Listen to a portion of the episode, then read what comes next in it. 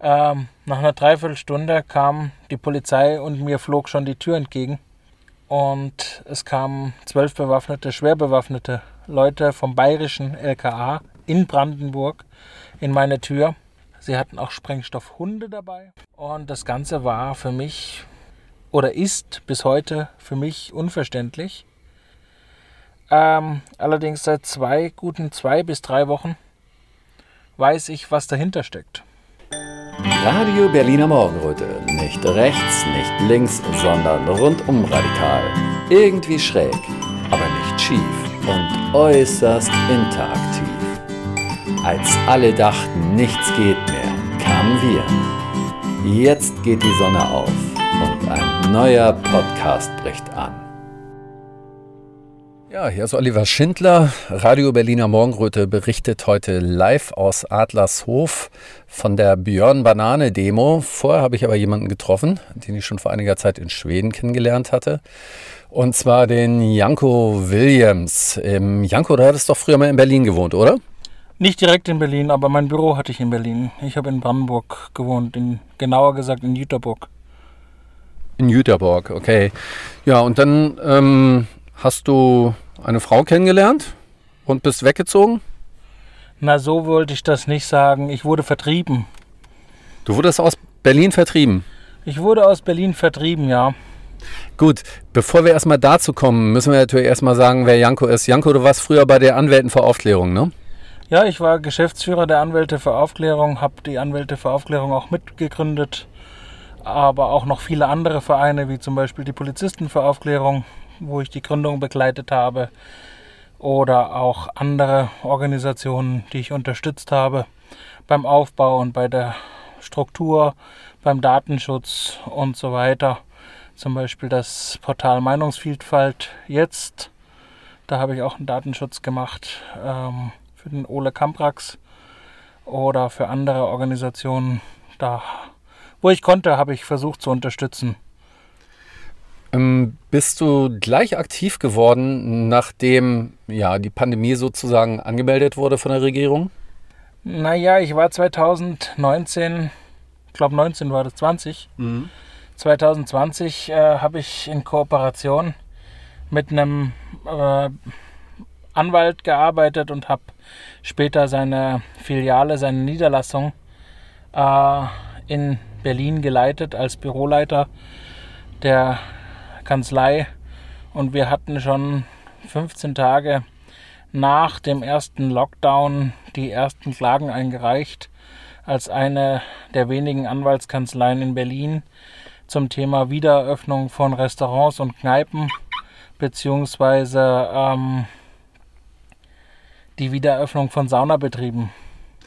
Wieso habt ihr das gemacht? Habt ihr drin ein interessantes Geschäftsmodell gesehen, oder hattest du dir gesagt, Moment mal, hier stimmt was nicht so mit den Zahlen oder überhaupt?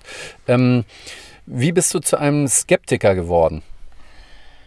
Naja, die Maske war der Grund, dass ich Skeptiker wurde. Ich meine, ich könnte jetzt ganz lang zurück in die Vergangenheit gehen. Das will ich aber gar nicht, ich will nach vorne schauen. Allerdings war ich als Kind schwer krank und dadurch habe ich auch einen Maskenattest.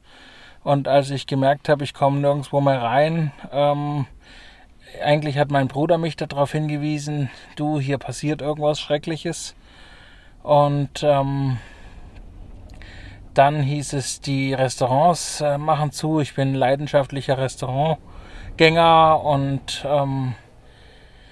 so kam das immer wieder, dass Leute mich darauf angesprochen haben, und dann war eben dieser Lockdown im März, 15. März war das in Berlin 2020, und nach 2 Wochen durften die Restaurants wieder eröffnen, teilweise, und die Kneipen aber nicht.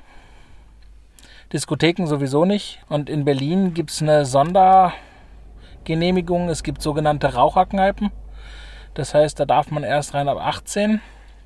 Wenn man aber eine Raucherkneipe ist, darf man kein Essen verkaufen. Und Berlin hat in der Corona-Verordnung stehen, dass nur Restaurants und Kneipen öffnen dürfen, wo es selbstgemachte Speisen gibt. Die Kneipen, die keine Nichtraucher, also die keine Raucherkneipen waren, hatten damit wenigen Problem. Die haben sich einen Bockwurstkocher in die Kneipe gestellt und noch 2, 3, ich sag mal, Brötchen oder Kochplatten, und schon hatte man selbst zubereitete Speisen und durfte damit öffnen. Man musste allerdings seine Konzession ändern lassen.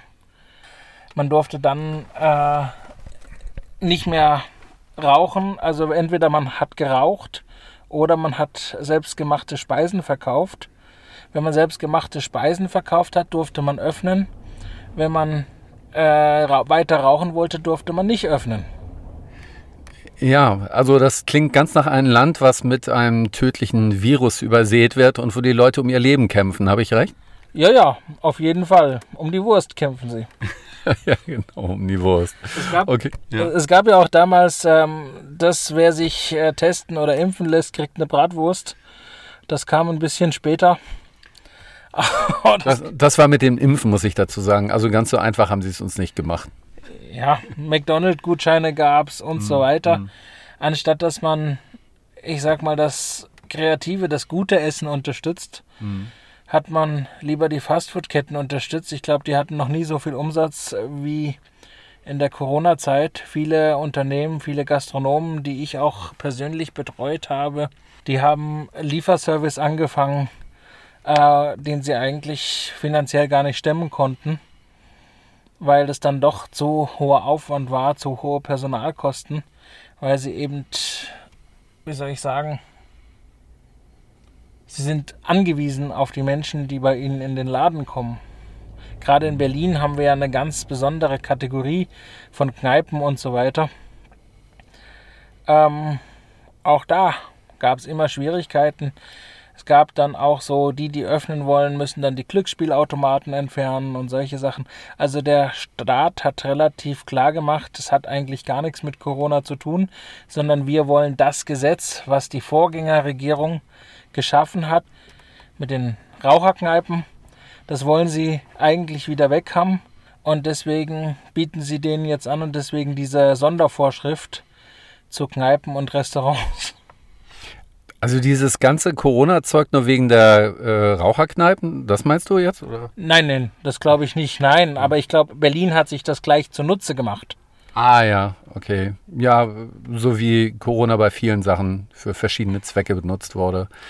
Also das bedeutet, du warst relativ früh mit merkwürdigen Fällen konfrontiert. Und was war der erste Verein, den du gegründet hattest oder mitgegründet hattest? War das Anwälte für Aufklärung oder war das was anderes?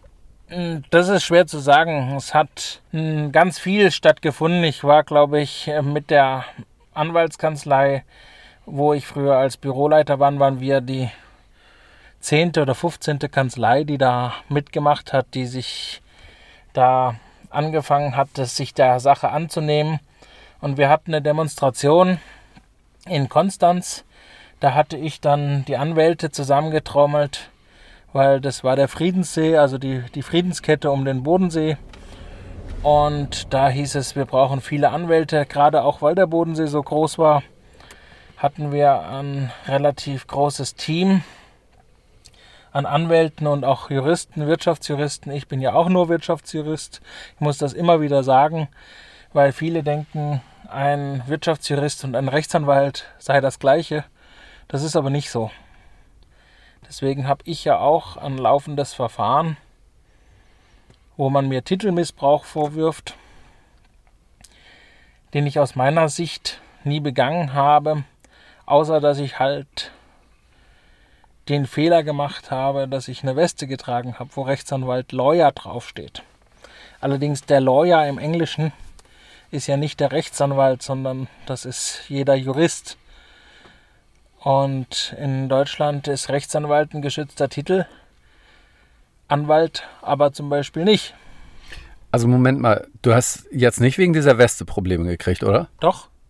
Dann würde mich jetzt mal interessieren, ich habe das schon öfter mal gesehen, dass hier in Köpenick einige Leute mit Jacken rumgelaufen sind, wo Yakuza drauf stand. Könnten die verhaftet werden? Das ist eine gute Frage. Stell die Frage doch mal an die Staatsanwaltschaft. Das kann ich dir nicht sagen. Die Frage ist, auch, ob wenn man einen weißen Kittel trägt, ob man dann für einen Maler gehalten wird oder für einen Arzt. Mhm. Und ob das Tragen eines weißen Kittels schon eine Amtsanmaßung darstellt oder einen Titelmissbrauch oder nicht. Das Gleiche ist beim Blaulicht. Wenn ich ein Blaulicht aufs Auto draufschiebe, dann habe ich in der Regel keine Amtsanmaßung, solange ich nicht Polizei rufe. Die Frage ist jetzt, was kann überhaupt passieren? Wollen ihr Geldstrafe anhängen oder? Ich habe eine Geldstrafe, einen Strafbefehl gekriegt über 3.600 Euro. Da habe ich Einspruch eingelegt und das Verfahren ist immer noch anhängig, das läuft. Da können wir später, gerne zum späteren Zeitpunkt auf jeden Fall nochmal ein Interview machen. Vielleicht kommst du auch und schaust dir die Gerichtsverhandlung an. Die ist immer sehr spannend. Ich habe ja 3 Verteidiger, weil ich denke, das ist eine politische Inszenierung. Moment, geht es jetzt immer noch nur darum, dass du eine Weste mit Anwalt drauf hattest? Ja. Das ist alles. Oder war da ansonsten noch irgendetwas? Oder ist das das einzige Indiz jetzt? Das ist das, warum ich eine Hausdurchsuchung hatte, offiziell. Radio Berliner Morgenröte hat keine Sponsoren und keine Werbung. Wir sind komplett unabhängig und müssen es niemandem recht machen. So macht die Arbeit Spaß und ist erfüllend. Und da haben wir alle was davon. Wenn jeder von euch hin und wieder was spendet, können wir noch lange weitermachen und immer wieder neue kreative Formate für euch entwickeln. Der Spenden-Button ist unten am Ende der Webseite. Danke, dass ihr mitmacht. Wie viel kannst du denn zum Inoffiziellen sagen? Ich meine, du bist jetzt bei Anwälte für Aufklärung, ne? Ihr wart ja schon auf der etwas regimekritischeren und maßnahmenkritischeren Seite. Das gibt Menschen, die könnten jetzt vermuten, das könnte damit etwas zu tun haben, ne? Ich glaube, die Anwälte für Aufklärung waren nie Regimekritiker oder so, wie man das auch nennen mag. Sondern die Anwälte für Aufklärung haben immer festgestellt, dass das Verhältnis zwischen Recht und Unrecht nicht mehr stimmt. Mhm.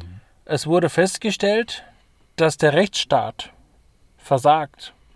Es wurde festgestellt, dass der oberste Bundesrichter in Deutschland mit Frau Merkel zu Abend ist und das aber nicht bekannt macht und auch die Flugzeuge nutzt der Bundesregierung und so weiter.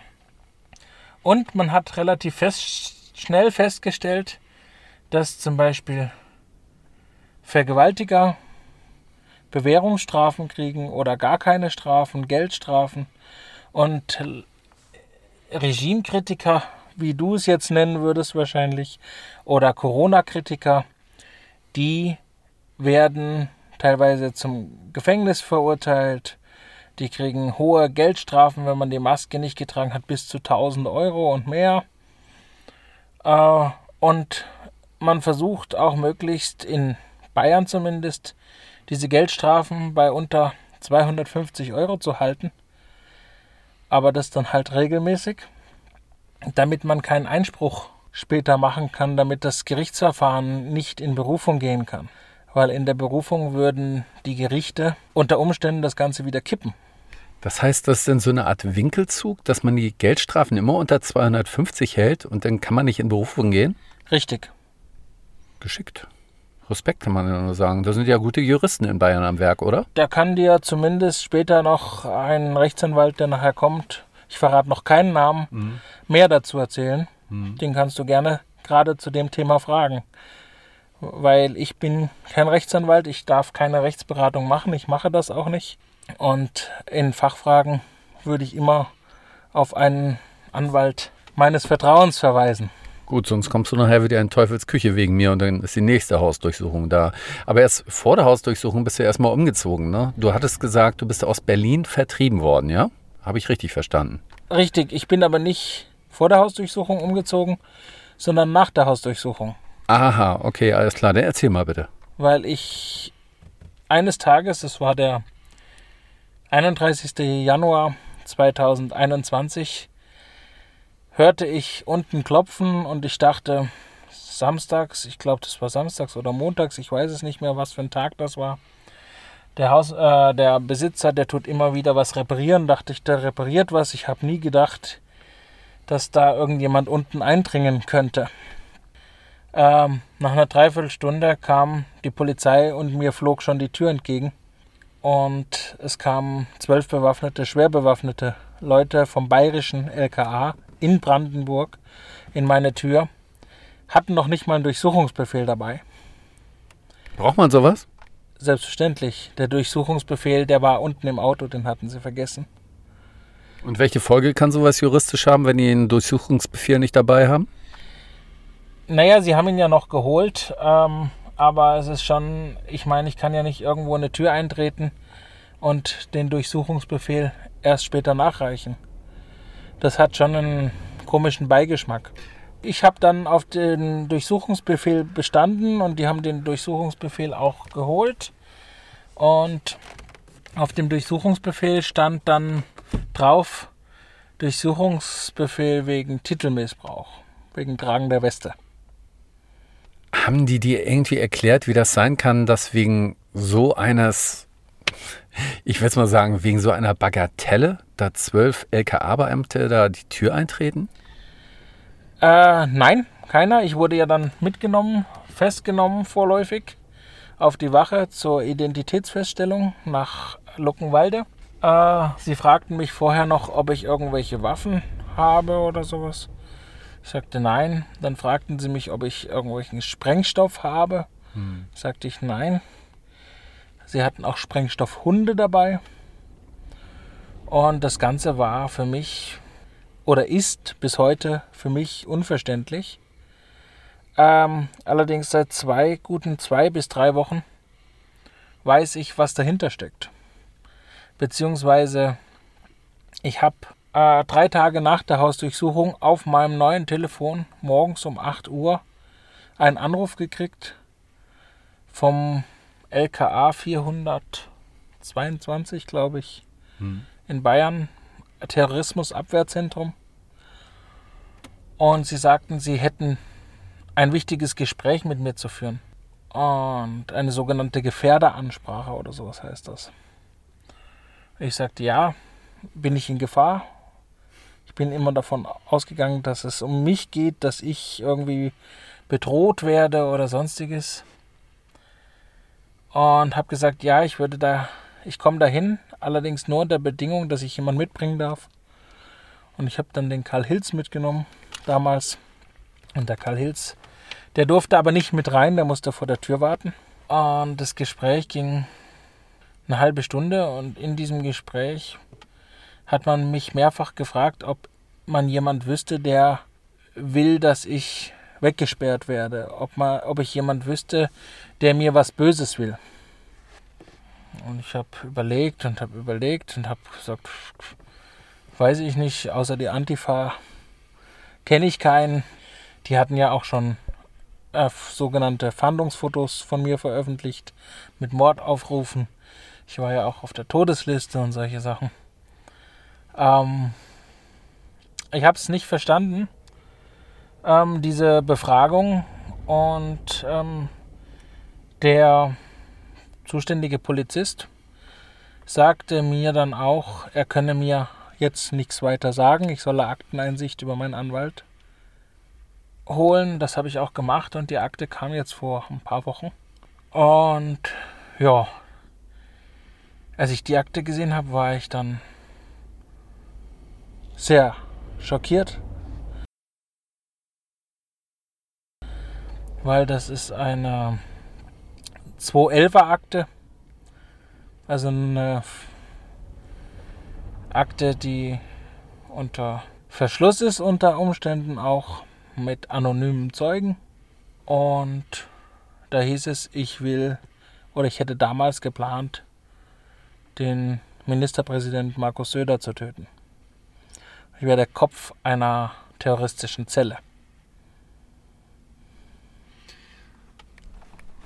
Ja, das wäre schon krass, wenn ich den Kopf einer terroristischen Zelle mal interviewen könnte, aber ich glaube, so weit wird es wahrscheinlich nie kommen, oder? Ich war noch nie gewalttätig. Ich habe auch nie irgendwie einen Vorschlag gemacht, dass man hier gewaltmäßig was löst. Ich vertrete eher das Manifest von Querdenken, wo ich sage, Frieden ist das Einzige, was hilft. Auch jetzt bin ich der Meinung, es sollten keine Waffen geliefert werden. zu keiner Seite. Weder zur russischen noch zur ukrainischen Seite. Da schweifen wir jetzt ein bisschen ab, aber die Aussage nehme ich gerne mit. Wie ist das denn weitergegangen oder wie sind die denn überhaupt darauf gekommen, dass du so etwas machen wolltest? Ja, es gab jemand, der war in meinem Umfeld. Wir hatten ja das Büro, das Anwaltsbüro dann in Berlin eröffnet und 2 Wochen nachdem wir das eröffnet haben, kam auf die andere Seite, da war noch ein Büro frei, eine Putzfirma rein. Und diese Putzfirma, der war ganz in Ordnung, der junge Mann, der hat immer das Gespräch gesucht und hat immer mal wieder mit mir Smalltalk gehalten. Und als es dann mit Corona angefangen hat, stärker zu werden, mit den Masken und so weiter, dann hat er gesagt, ja, die spinnen alle, sind doch alle verrückt. Und hat gefragt, wie ich denn damit klarkomme. Habe ich gesagt, du, ich beachte das möglichst nicht. Und ich bin auch befreit, also ich habe einen Maskenattest. Und dieser jemand, der hat irgendwann eine Geschichte erfunden und ist zu einem Anwalt gegangen, hat diesem Anwalt Geld bezahlt, dass der mich anzeigt. So steht es in der Akte, das ist Schnellvariante, jetzt sind glaube ich 95 Seiten. Ja, also 2 Wochen nach dir da reingezogen, hat Kontakt mit dir aufgenommen. Wow, ich würde mal sagen, also Vermutungen sollst du wahrscheinlich nicht äußern, aber das kann ja jeder Hörer selber für sich so interpretieren. Weißt du, was aus dieser Putzfirma geworden ist? Die ist eine Woche oder einen Monat, nachdem die Hausdurchsuchung bzw. die Bürodurchsuchung stattgefunden hat, auch wieder ausgezogen da.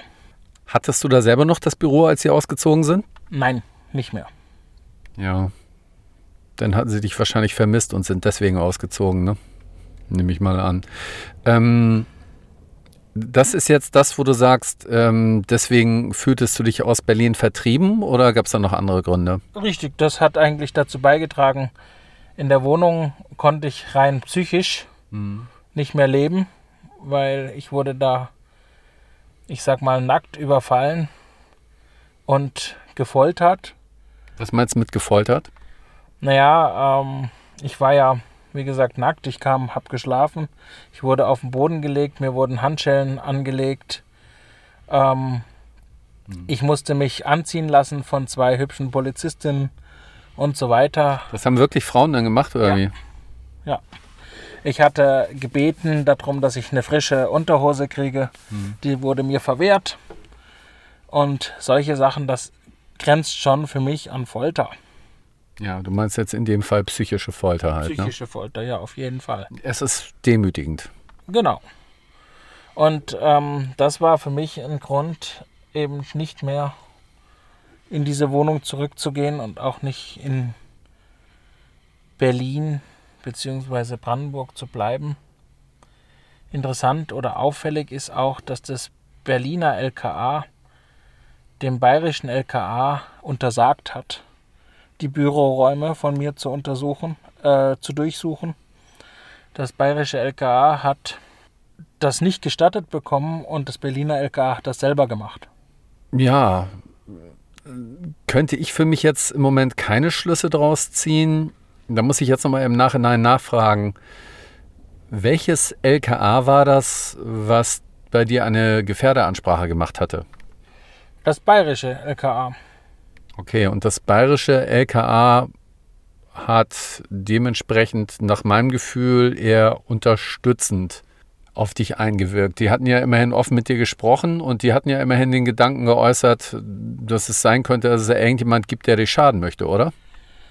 Nein, das bayerische LKA war maßgeblich der Verursacher und bis heute vermute ich, dass ein Polizist dahinter steckt, der sich von mir gedemütigt gefühlt hat im Jahr 2020, der auch demnächst wieder mit mir bei Gericht sein wird und der mich an dem einen Tag 7-mal hat festnehmen lassen, als ich in München auf einer Demo gesprochen habe. Und ich sag mal, das ist halt merkwürdig, dass dieser Polizist es so auf mich abgesehen hat. Was war so demütigend für ihn? Meine Ansprache, glaube ich. Aber hast du eine polizeikritische Ansprache da gehalten, oder? Ich habe dem Polizeioberrat darauf hingewiesen, dass seine Maßnahmen unverhältnismäßig sind und dass die Art und Weise, wie er vorgeht, keinem anständigen Polizisten gebührt. Mhm. Und das kann man schon als demütigend gesehen haben. Gut. Also das ist jetzt erstmal deine Vermutung. Was so offensichtlich ist, da ist auf jeden Fall irgendetwas faul. Ne? Alles, ne? Das ist zwar jetzt nochmal eine Geschichte mit denen, aber irgendwas ist da faul. Das ist offensichtlich und das wird sich möglicherweise in den nächsten Wochen oder Monaten auch noch aufklären. Hast du die Erwartung, dass die Wahrheit über deinen Fall ans Licht kommen könnte irgendwie? Ja, nicht nur über meinen Fall, da gibt es ja ganz viele andere Fälle, wie zum Beispiel der Fall Oliver Janich, der an Ähnlichkeiten hat, glaube ich. Weil ich weiß, dass jemand aus der linksradikalen Szene mich angezeigt hat und das war bei Oliver Janich genau das Gleiche. Diese Putzfirma hat sich einen Anwalt aus der linksradikalen Szene genommen? Das ist ganz klar, ja. Also der Anwalt, der ist bekannt, ist auch Anwalt der Linken und auch Anwalt des Chaos-Computer-Clubs. Also der linken Partei, ja? Der linken Partei. Und bei Oliver Janich, wer hat er den angezeigt? Auch ein linksradikaler Aktivist. Zumindest was der Haftbeschwerde zu entnehmen ist. Und bei vielen anderen Aktivisten war es genauso. Die wurden angezeigt von irgendwelchen Leuten, die mit der Meinung von uns nicht einverstanden sind. Okay. Fällt dir sonst noch jemand ein, außer euch jetzt, dich, Oliver Janich, wer noch? Ah, da gibt es noch viele weitere, aber da möchte ich jetzt nicht so viele Namen nennen. Okay, kurzum, du weißt da einige, aber weil es dann noch laufende Verfahren geben könnte, möchtest du dazu nichts sagen. Du weißt aber, dass mehrere von sogenannten Linken oder sogenannte Antifa angezeigt worden sind. Das ist sicher, ja? Ja, das ist sicher. Gut, ich denke, das haben wir gut genug umschrieben. Das müsste juristisch sicher sein. Das lassen wir auch mal von deinem Anwalt prüfen. Ja. Ja, dann bleibt jetzt noch abschließend zu fragen, so, was erwartest du ja von der Demo heute? Du bist hier jetzt extra nach Berlin gekommen wegen einer Demo? Ja, indirekt. Ich hatte geschäftlich hier zu tun und nehme das natürlich auch wahr, Demos zu besuchen. Seit 2,5 Jahren kämpfe ich dafür, dass wir wieder ein bisschen mehr Rechtsstaatlichkeit zurückbekommen, dass das Grundgesetz wieder ausgeführt wird und dass die Maßnahmen und der politische Wahnsinn ein Ende haben. Kann das sein, dass du heute noch eine Rede hältst? Ich werde mit Sicherheit eine kleine Rede halten. Ah, das ist schön, da freue ich mich schon drauf. Hatte Björn-Banane dich persönlich eingeladen, weil ich hatte auf seiner Seite gesehen, dass er dich zum Beispiel auch mit angekündigt hatte, dass du kommst. Wir stehen in regelmäßigem Austausch. Wenn ich in der Nähe bin, melde ich mich bei ihm. Wenn er bei mir in der Nähe ist, meldet er sich. Er hat ja auch schon in Passau auf der Demo gesungen und auch eine Rede gehalten mit dem Thomas Brauner. Und ja, da kommt sicher noch einiges. Wir hören erst dann auf, wenn der ganze Spaß zu Ende ist. Gut, dann gehen wir heute mal in die nächste Montagsrunde. Und vielen Dank für das Interview. Danke auch.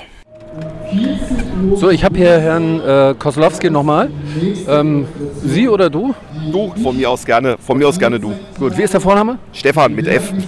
Stefan mit F, okay. Du bist der Anwalt von Janko, ne? Jawohl. Also es ist so, dass in der Tat in diesem Verfahren, wo ich ihn in München vertrete, es um den Missbrauch von Titeln geht. Das ist so, dass Janko eine Weste getragen hat während einer Demonstration und als Rechtsanwalt beschuldigt wurde, sich als Rechtsanwalt ausgegeben zu haben, was aber wahrscheinlich im Zuge der Beweisaufnahme sich so nicht beweisen wird. Und dafür eine Hausdurchsuchung mit 12 Beamten, ist sowas üblich? Nee, das ist völlig unverhältnismäßig. Also das wird da wurde wohl mit Kanonen auf Spatzen geschossen. Ich denke, hier werden unterschiedliche Maßstäbe angelegt, ob es ein Corona-Verfahren ist oder ob es, sage ich mal, jetzt ein 0815-Strafverfahren ist. Vor allen Dingen wurde Janko ja auch sehr lange im Unklaren gelassen, was ihm jetzt eigentlich vorgeworfen wird und ich sag mal, das hätte man auch anders klären können alles.